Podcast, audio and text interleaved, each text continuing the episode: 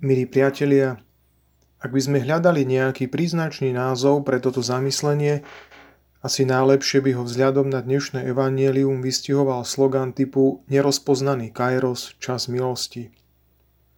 Za posledné roky som sa viackrát stretol s tým, že si veriaci prijali žiť v čase, keď vtelené Božie slovo, náš vykupiteľ a spasiteľ Ježiš Kristus, chodil po svete a ohlasoval evanielium – Vraj by sa k nemu tiež pripojili a v jeho bezprostrednej blízkosti by radi strávili zvyšok života. Otázkou ale zostáva, či by ho naozaj spoznali a prijali takého, aký bol. Pravoverní Židia spred 2000 rokov v duchu tradície judaizmu dobre vedeli, že má prísť Mesiáš. Dokonca vonkajšie politické okolnosti v podobe rímskej vojenskej a okupačnej moci dávali za pravdu tým, ktorí práve vtedajšiu epochu spájali s príchodom očakávaného Mesiáša. Nehovoriac o účinkovaní Jana Krstiteľa, tohto pánovho prorockého hlasu na púšti. Keď k tomu pripojíme aj iné znamenia, o ktorých neskôr hovoril sám Kristus v jeho kázniach, povedali by sme, že by pre Ježišových súčasníkov nemal byť problém spoznať ho a prijať ako Mesiáša. Avšak z textov Nového zákona vieme, aká bola realita. Aj narratív dnešného evanielia pokračuje v týchto intenciách.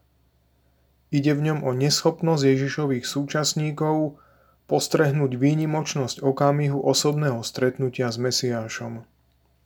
Preto Ježiš nazýva očitých svetkov, ktorí v jeho blízkosti postávali, pokolenie.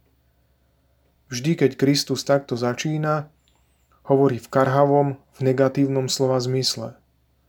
Spomeňme len 11. kapitolu Lukášovho Evanielia. Toto pokolenie je zlé pokolenie, žiada znamenie, ale znamenie nedostane. Alebo 16. kapitolu Matúšovho Evanielia. Zlé a cudzoložné pokolenie žiada znamenie, ale znamenie nedostane. Dokonca v dnešnej kombinácii výrazov pokolenie a deti spasiteľ explicitne a uchu židovského poslucháča veľmi povedome, odkazuje na podobnú reč, ktorou už prorok Jeremiáš prirovnal jeho súčasníkov k pokoleniu muzikantov, teda k nestálemu davu, ktorý len kritizuje a rozkazuje, ale odmieta sa podriadiť Božiemu slovu.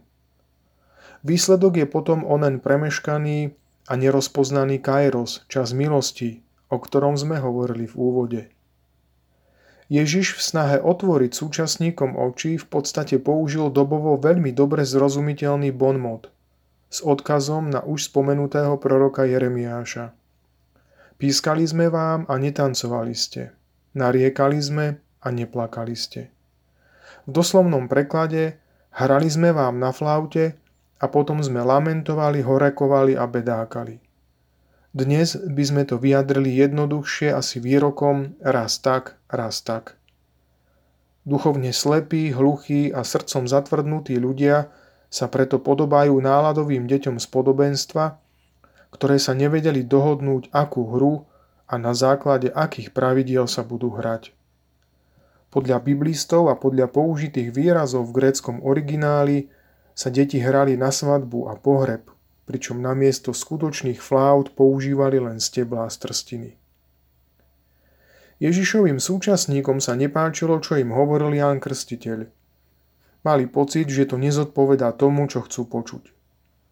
Ale keď prišiel Ježiš a nehovoril tak prísne ako Ján Krstiteľ, dokonca pil a jedol ako jeho poslucháči, boli nespokojní aj s tým.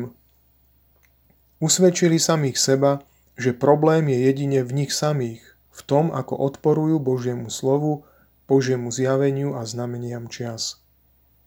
Skrátka nerozpoznali hodinu syna človeka a premárnili najdôležitejšiu udalosť v dejinách spásy, ktorej boli očitými svetkami. Milí priatelia, ale boli by sme my pred 2000 rokmi lepší ako pokolenie spasiteľových súčasníkov? V liturgickom advente čítame takéto naliehavé texty preto, lebo čas sa kráti. Jeho málo pán každú chvíľu príde, ako ho zastihne nepripraveného, ten nevojde do jeho kráľovstva. aby sme potom na poslednú chvíľu nehľadali výhovorky, prečo sme k životu pristupovali ako deti k hre, raz tak, raz tak. Preto zanechajme naše predstavy o tom, aký má byť Boh podľa nás a čo si my myslíme, že by nám mal hovoriť. Radšej sa čo najlepšie pripravme na osobné stretnutie s ním. Cirkev nám poskytuje všetky prostriedky, ktoré k tomu potrebujeme. Amen.